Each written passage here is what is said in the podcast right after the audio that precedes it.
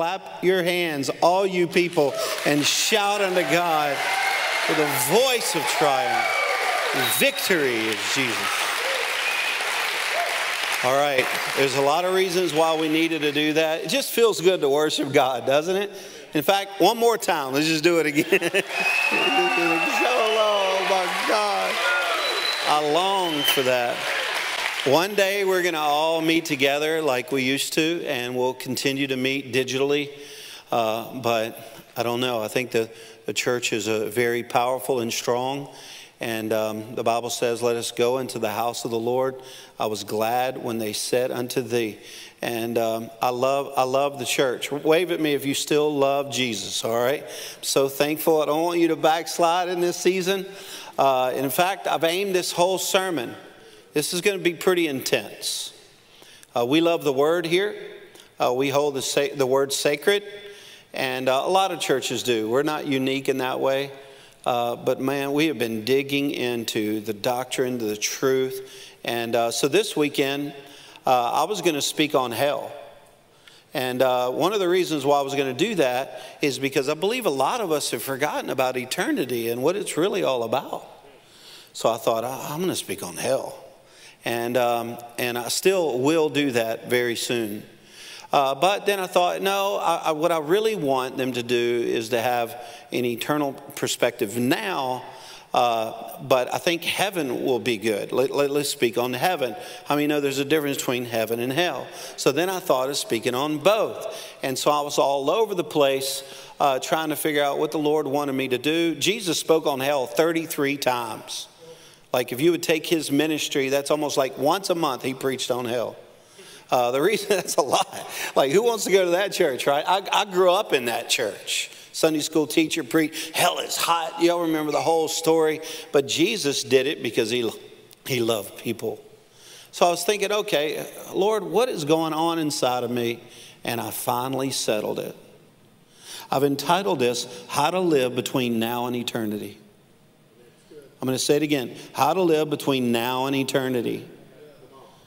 Uh, how, how, many of you, just a quick survey, and you can't get this wrong, so please don't, don't feel uh, like, well, I hope I get this right. Uh, everybody can vote, but how many of you sense that these are the last days? Would you raise your hand? Okay. This is the number one question people are being asked, and um, I don't think any of us would bet our salvation on it. Uh, but man, if you read the word, you can just sense so many things line up. And um, so we, we, know, we know a lot of things about the last days. But let me tell you what's even more important than the last days, and that would be perspective or revelation about eternity. And eternity is in your heart, uh, but we forget about it. If you're, if you're agnostic, you don't really think much about eternity. It's just kind of over when you die. If you're an atheist, you've settled that. Like, but, it, but it's still there. I, I've talked to many people who say, I don't even believe there is a God. And if you talk to them long enough, you, will hear things uh, about, about eternity in their heart. You, you can see it. Look at this verse. It says in Ecclesiastes, He has made everything beautiful in its time, He has also set eternity in the human heart. Everybody say eternity. And then it says, Yet no one can fathom what God has done from beginning to end.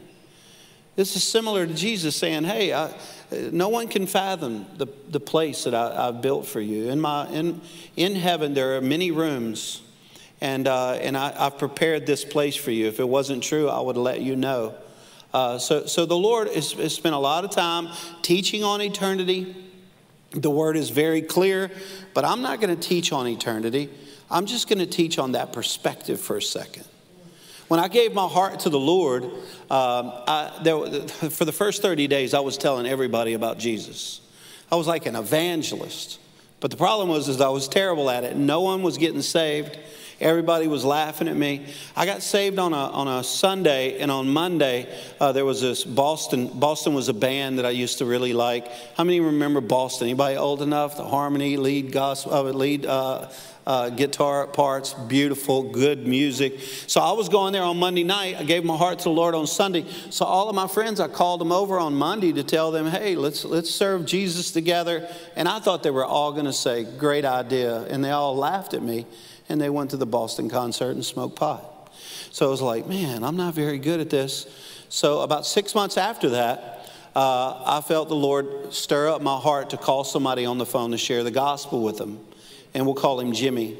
And, uh, and Jimmy answered the phone, and I stumbled my way through a presentation about the gospel. I was convinced that he wasn't even listening, and he gave his heart to the Lord. That's good, right? But what's even better is thank you, Dr. Q. God bless you. Did you take a picture of me yet? Okay. And uh, so a few few hours later, come on, Q, right now. Come on, come on, Q. For those that don't know Q or think that I'm crazy right now, but he is known as the worst photographer in the world. And uh, so that's he'll go down with that. And uh, get him, get him. So anyway, but not all your pictures, Q. Some some look good, but. Um, but, but I, I, I, led this guy to the Lord, and then a few hours later, guys, four or five hours later, he's driving down the road, perfectly healthy, seemingly, and he had a massive heart attack and he died. When the phone bill came out, we realized that it was just a few hours later, like I just told you, and um, but I almost didn't call him. So that whole moment has helped me through the years. It's given me strength. Uh, it's made me look at people through the through the eyes of eternity, because I almost didn't call them. I don't know if I'd be over that now. And um, okay, so that's that. But if you if you fast forward, the people who have the most joy and the most confidence in their faith are people who remember eternity. Uh, for example, I, I, was driving down by Virco, right here in Conway, and um, I love that I'm not online streaming right now because I could just talk to Q and whoever else. But, uh, but I, was, I, was, I was driving down by, by Virco, and uh, across from it, it was a hill down into these, the woods. And uh, it was raining hard, my windows were fogged up, and I was just trying to get home safely. I quickly looked over down this hill, and I thought I saw tail lights. But I kept going. I thought, no, it must have been a reflection of the lights on my, on my truck. And, and um, so I just kept going, and then it hit me. What if it is somebody? What if, what if, what if they need me? What if I can pray with them? So I turned around just to look again to see if it was anybody, and it was. It was a vehicle that slipped down through this, that they, they, did not crash. Uh, they were stuck, though. The man was out, and his kids were stuck in the back seat. So I was able to go down there and help them. He used my phone. We were able to call help, and then I was able to help him in several different ways. And I prayed with him and encouraged him, it was over. But I almost didn't stop, okay? But we have somebody around here who comes to this campus. His name is Josh. He doesn't like a lot of attention. Uh, but Josh lives differently than that. Josh has tire tools in his trunk right now. And uh, is Josh in this room right now? He's intentionally not in this room. He doesn't want to be known. Uh, there he is. I see you, bro. But Josh, give it up for Josh. I love him. Seriously. He's one of my favorite people. And uh, if you don't like Josh, something is wrong with you spiritually. And uh, but anyway, Josh is the kind of person that he's, if he's driving down the road and he sees somebody at need, he tries to help them. And he has equipment, just fundamental needs that somebody might have. He just, he, he's stirred up to do it. I know it has to do with eternity, like he knows. I'll tell you why I know. Because he helps them, but before they leave, he says something like this to them. He shares the whole gospel down in one sentence. When he told me this this week, it's like, that's the whole gospel in one sentence. He said, I stopped so you would know that God hasn't forgotten about you. And he, he described to me, didn't you, Josh, that their, their countenance, everything changes. And I think it has a lot to do uh, with all of a sudden they're thinking about their soul, their walk, eternity, their relationship with the Lord. I thought he forgot, or whatever it might be. I don't know. There's no way to know. It's always different. But in 2019, the church, and you guys know I coach a lot of pastors from a lot of different denominations, and I try to help them, and I, you know, I do all I can to train. And uh, but I, would never seen a year like 2019 in the amount of people giving their hearts to the Lord. It's crazy. And uh, 2020, we don't see a lot of people giving their heart to Christ. We see a lot of rededications. Uh, but not a lot of people, like Jesus told Nicodemus in the middle of the night, he said, You must be born again. So we see people rededicating, but not a lot of people being born again in, in 2020. Why? Because I think all the distractions, Christians have stopped sharing the truth. Okay? And some people just remember eternity. I'm looking at Ben Gormley over here. He crashed into a motorcycle one time. The guy flipped over his car. You talk about, he probably was mad. And a, a, few minutes later, Ben led him to Christ. Only Ben can do that. I can't do that. If I hit you in a, with my car while you're driving a motorcycle, I'm, I'm sure 10 out of 10 times I'm not leading you to Christ. But some people just are always thinking about the eternity. When you die and you get to heaven, there's going to be two questions that are going to be asked of you. The first question, and you will not be able to lie and cheat on this test like I did in high school. He's going to look at you and ask, Did you know my son? Did you know Jesus? And they're going to know because your name is going to either be written in the Lamb's Book of Life or not. Second question is more related to my topic of today, and that is, What did you do with his name? Okay? We want Judgment Day to be a good day. Amen? All right, so people give their heart to the Lord. I've been at this now for 30 years people give their heart to the Lord for a lot of different reasons. Sometimes people give their heart to the Lord because they're hurt. They're in a lot of pain, maybe divorce, maybe somebody hurt them, maybe they lost their job, maybe they're broken, maybe, they, maybe they're, they're in a financial crisis. It could be related to health, it could be despair, they might be lonely. But I'm going to tell you another reason why people give their heart to the Lord is because they start seeing eternity. And, and, and then another reason is because they see the end times and then eternity. Okay? So, how many of you have ever heard? I just want you to raise your hand on this. How many of you have ever heard this? This is a book in the Bible. Have you ever heard this? The book of Revelations Raise your hand if you ever heard of the book of Revelations. Okay, it's kind of a trick question uh, because uh, there is no book called the book of Revelations. Okay, and there, the reason why I tricked you like that is because even sometimes I'll still call it book of Revelations. Well, there, it's very important you understand that's not the name of it because it's not a book about revelations, plural. It, it, it, it is a book about revelation, but only one revelation.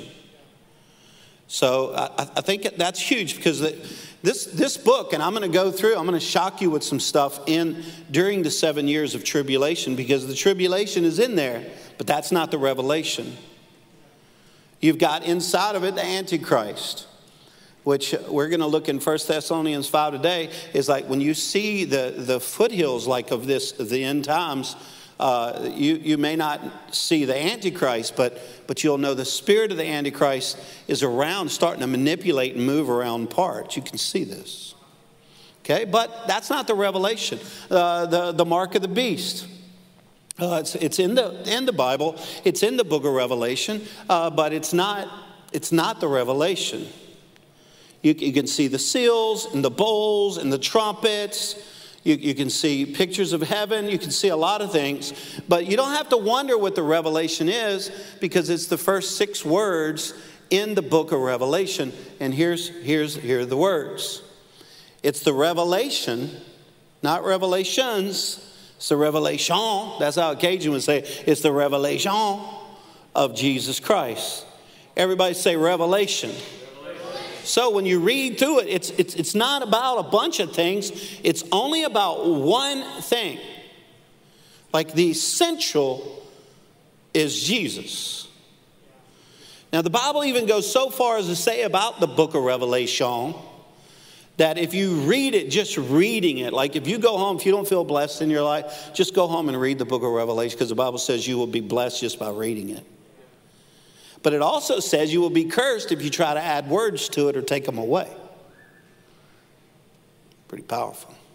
In other words, when, they, when John on the Isle of Patmos wrote the book of Revelation, He wanted it to be crystal clear on what it was all about. This is what you're here for. It's the revelation of Jesus Christ. It reminds me of last year, LSU was really good in football. Now, hang with me. I know you don't care about LSU, but still, it's a great illustration. Q will like it more than most. Hunter and others, Darren. Uh, but I knew that we were good at football this year, so I never want to be around Bama fans during the LSU Bama game because they, they always win. They beat us every year, and it just gets old, man. And I don't like Bama, being a Christian and all. And, uh, and so, anyway, so this year I knew we were going to win. I don't know why I had this premonition, I just knew. So I invited Bama fans from the church over, and throughout the game, one by one, they left. And, uh, but here's what I told them it was all a setup. I said, Hey, I want you to come to my house, watch the game with me. We're going to make some gumbo. And you can come over and eat some gumbo. It's going to be so good. They go, Wow, you're a really nice pastor. And I was thinking, No, I'm not. so they all came over and we're eating gumbo. They think they're there for gumbo, for friendship. Okay? So then later on, when it was clear that LSU was going to win, I just went crazy and said, that's why I have you here to be. It wasn't about gumbo. That's why I have you here. Not about gumbo. That's why. And I even have it on video. This is it.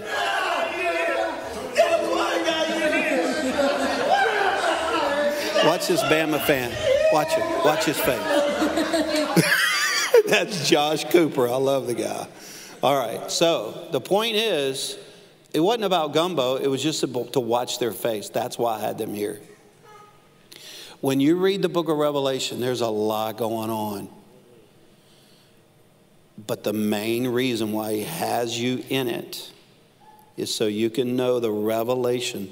There's a purpose behind it. So let's look at one of the things. Because here's what it is John the Beloved, uh, he was the one that was closest to Jesus according to his gospel, John the Beloved. He called himself John the Beloved over and over. He always talked about how I could run faster than Peter. I got to the tomb way before him. Eventually, he got there. I'm a fast runner. But, but we think that J- Jesus loved him the most because it did make the cut of the Bible. And if he, Jesus didn't love him the most, then it would have been a lie, and Jesus would have destroyed the book. So, so that's that. All right. So we know, we know that he was on this isle all, all of the, the apostles, the disciples, all of them were martyred. Some of them thrown off top of buildings, some of them crucified upside down, some of them beheaded, one of them shot with arrows. Uh, lots of different things happened to these people, but not John the Beloved. John was on an isle of Patmos, beautiful place. But while he was there, he wrote the book of John because he had an open vision in heaven. And, uh, and that's what that's all the book of Revelation is about. So, so you must know that, like, if you read the book of Revelation, it gets so crazy, but this will help you. From chapter 4 all the way to chapter 20, it's all about seven years of time. That's it, seven years of time. We'll come back to that. It's called the tribulation. But the first thing that he talks about, he has like this open vision of seeing heaven. He had never been to heaven before, but he's describing it because the Lord allowed him to see inside of heaven. And so the first thing he talks about is Jesus, because that's what it's all about. And he describes what it was like when he saw him. He said, I turned around to see the voice that was speaking to me. And when I turned and I saw, I saw seven golden lampstands, and among the lampstand was someone like the Son of Man, dressed in a robe, reaching down to his feet, and with a golden sash around his chest. The hair on his head was white like wool, as white as snow, and his eyes were like blazing fire. His feet were like bronze glowing in a furnace, and his voice was like the sound of rushing waters. In his right hand, he held seven stars, and coming out of his mouth was a sharp double edged sword. We know that as a word. His face was like the sun shining in all of its brilliance. He's just trying to describe what he saw and what it, you know, just how, what can he take on earth to describe that? And when I saw him, and remember, he's just having an open vision. But when he saw this picture of him, when I, when I, when I saw him, I fell at his feet as though dead. He couldn't even move. And then he placed his right hand on me and said, Do not be afraid. This is what he often said. I'm the first and the last. I'm the living one. I was dead, and now look, I'm alive forever and ever. Okay? All right, guys. Most of the book of Revelation is about seven year period of time. It's called the tribulation. Churches have argued for years are we going to be here when the tribulation comes?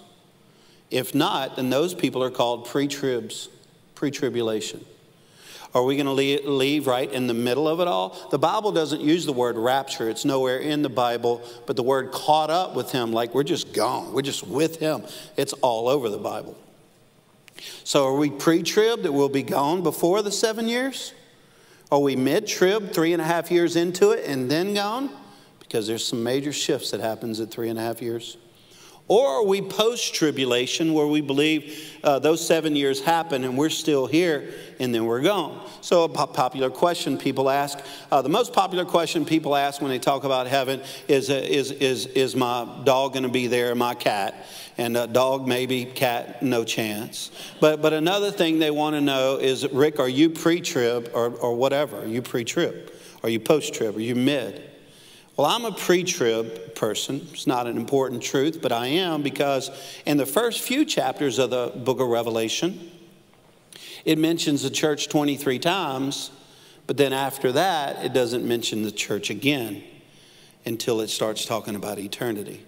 So, why would it not mention us? We're either irrelevant or not here. And I personally believe that we're not here because no one seems to be praying.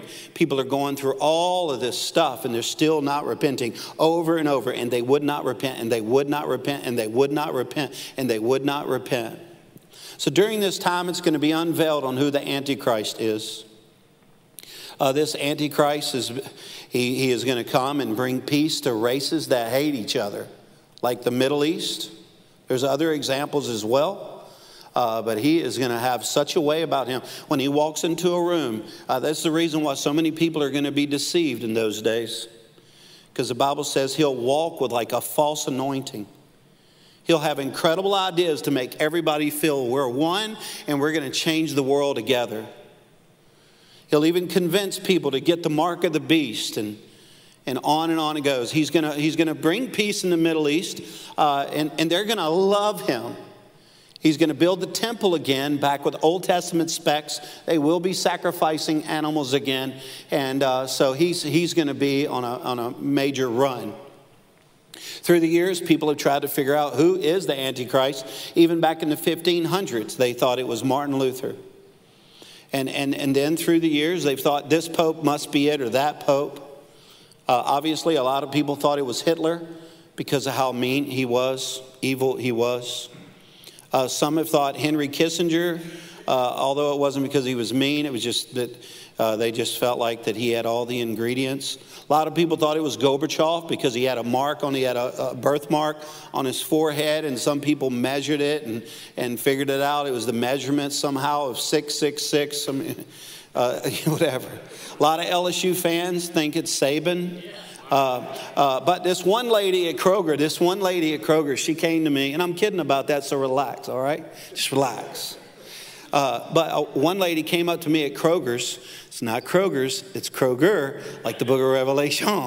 And, uh, but this lady came up to me and she said, uh, you, I know who the Antichrist is. I heard you're a pastor. I know who it is. And I said, Well, please tell.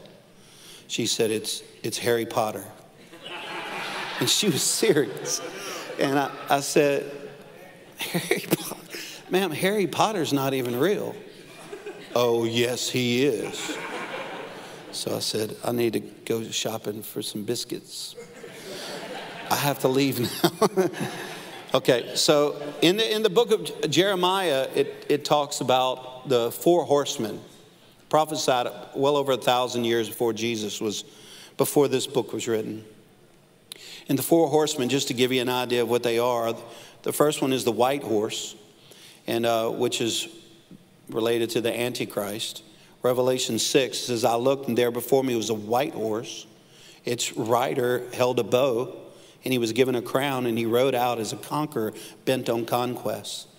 Uh, this, this reflects his, his, his charisma. He's a, a, powerful leader, speaking peace, always speaking peace. Like that is his platform, and it's going to feel like peace is happening everywhere.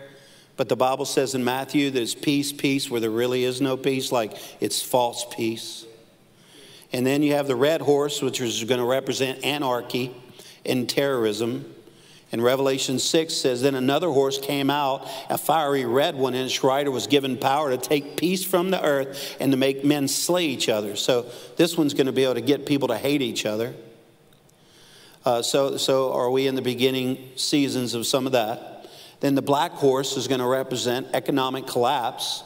In Revelation 6 says, I looked, and there before me was a black horse, and its rider was holding a pair of scales in his hand. And then I heard what sounded like a voice among the four creatures saying, A quart of wheat for a day's wages, and three quarts of barley for a day's wages. In other words, gonna, our, our commodity is, is going to be barley. My, my wife used to give my kids barley green. It's so nasty. I told her it tastes like turtle spit. We're going to use that as commodity. Hey, listen, in that chapter, Revelation 6, 1.2 billion people are killed in that one chapter. Uh, you can see when the trumpets start that it gets more intense. The bowls are the worst, but the trumpet, when it starts, there's meteor showers, the heat, which destroys one third of the earth's vegetation. There's not one blade of grass left on the planet. One third of all sea life is killed at once. Then another trumpet with a nuclear explosion. The toxic dust, it renders one third of all the drinking water undrinkable. Uh, John is describing what he saw because he, he, he was 2,000 years ago, so he was describing what he saw in this war. He's like, I saw these huge eagles flying around and fire was coming out of their mouth. And a lot of people believe he was just trying to take a stab of, of what an Apache helicopter or something like that would look like 2,000 years ago. And so, if you think the news today is updated, read the book of Revelation. It's telling you what's going to happen tomorrow. Interesting enough, the superpower of the world today is America. There's not even a hint that it's mentioned in the book of Revelation. There could be a lot of reasons for that. Maybe because we're annihilated and we're no longer count, we no longer count. Uh, maybe it's because we join up with a, a, another nation. Uh, if you read the, the Bible, book, I would say Israel. If you're going to join with someone, pick Israel. Maybe it's because, because the Bible says in the last days that He's going to pour out His Spirit and revival's going to happen. Like people are going to, like no other time, heaven's going to be populated with souls. Maybe God moves again in America and we all repent and the glory falls and we're all serving Him. And so when we're caught up, we all leave. And so America is irrelevant after that. That's what I pick. But all alone, people are begging to die and they can't and they will not repent. So, in the book of Thessalonians, it says, when these days start coming, I, I just, homework for the week is go and read 1 Thessalonians chapter 5. That's a homework. Okay? I know it's a negative word, homework, but we haven't had homework in a long time. So let's do it. Here's nine things that you're going to see. I taught this in 2011, and here we go again. Uh, the first thing it says, stay close to your covering. 1 Thessalonians chapter 5 and verse 12 says, Now we ask you, brothers, to respect those who work hard among you, who are over you in the Lord, people who teach you the word, people who mentor you. It could be somebody in another state somewhere and who admonish you. I'm not reading this because I want you to give me more honor because I'm part of the church. I have plenty of honor. But it's just saying that don't forget your covering. Everybody needs a covering. I do too. Hold them in the highest regard and love because of their work.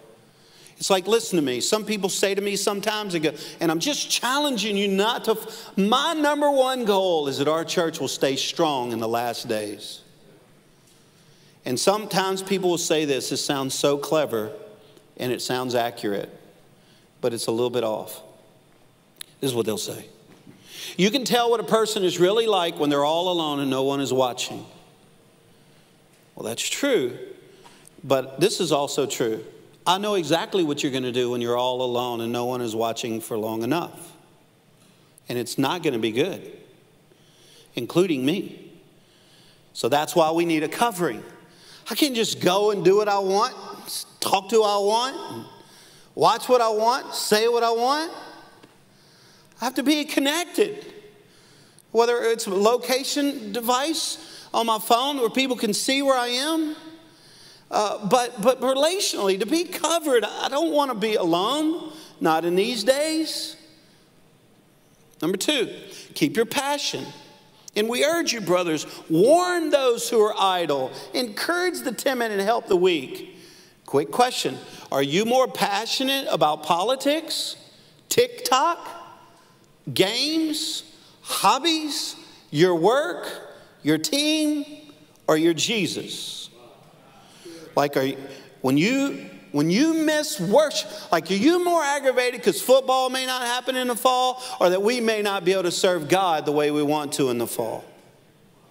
Number three, walk in forgiveness.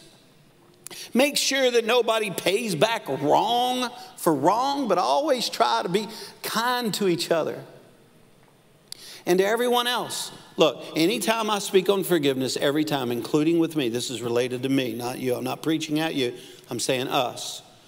When someone speaks on forgiveness, I always think about someone who hurt me and how I need to forgive them. But I think there's another angle worth considering, and that is you need to know that you have hurt some people and that they have to have a biblical move in their heart to forgive you. Meaning, you must remember that you have hurt people. Yes, I know who has hurt me, but the Lord would like for me to remember. Because forgiving other people is easier when you realize the grace that was extended to you from Jesus. Wave at me if you're glad Jesus has forgiven you and given you grace. And He said, the same portion of forgiveness that you give to other people, that's what I'll give to you. Number four, keep the joy of the Lord. It says, be joyful always. I love to be around people just like in their gut, they have joy. Yeah, everything is weird. Everything is going crazy. How many times have you said crazy in the last few months? Hey, how's it going? Man, it's crazy right now. Yeah. How do you keep joy in craziness with the Lord? Pastor Larry taught us, I'll give you a little tip. He taught us be thankful in everything you have. You're brushing your teeth, be thankful you have a toothbrush. Thankful you have teeth. If you don't have teeth, thank God you have something false that looks like a little bit like teeth. Uh, thank the Lord you have, you have a chair to, to sit in when you get home. Thank, thank God you, you have a dryer to help you dry your clothes if you have one. That you have clothes. Uh, just being thankful, something happens when you decide, I'm just going to be thankful instead of seeing all the things that you don't have yet. Number five, don't slip in your prayer life. So many things going on. What would your life be like if you're a student or a business person, man, woman, married, single, doesn't matter? What if three times a day you just hit your knee and you said, Lord, I need you around here. I got to get back up and go to work, but I just wanted to give some time to you and tell you I love you. You mean a lot to me. Praying continually. Number six, be thankful while seeking His will. So we're having joy, uh, we're not slipping in our prayer life. Be thankful while seeking His will. It says, Give thanks in all circumstances, for this is God's will for you in Christ Jesus. Be a thankful person. Uh, number seven, don't forget the prophetic word. Uh, it says, Do not put out the Spirit's fire. Do not treat prophecy with contempt. Like when you're looking at the, at the Word of God, don't just forget about the words of the future. Remember those words.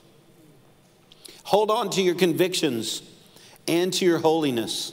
Thessalonians says in chapter 5 uh, test everything, hold on to what is good, avoid every kind of evil. And in that same thought, it says the next verse in 1 Thessalonians to may, may your whole spirit, soul, and body be kept blameless at the coming of our Lord Jesus Christ. Look at me. There's something about serving the Lord with all your heart and going to bed at night knowing that you put Him first. Hey, I'm settled. I, I'm going to sleep good tonight. I, I, no one can look at me and say that I haven't given the Lord my heart. Doesn't mean you don't sin, but you just quickly to go to Him. You just want to be tight with Him. And then number nine, keep your calling and purpose on souls. Okay, I'm done. I'm done now. Bow your heads all around this room.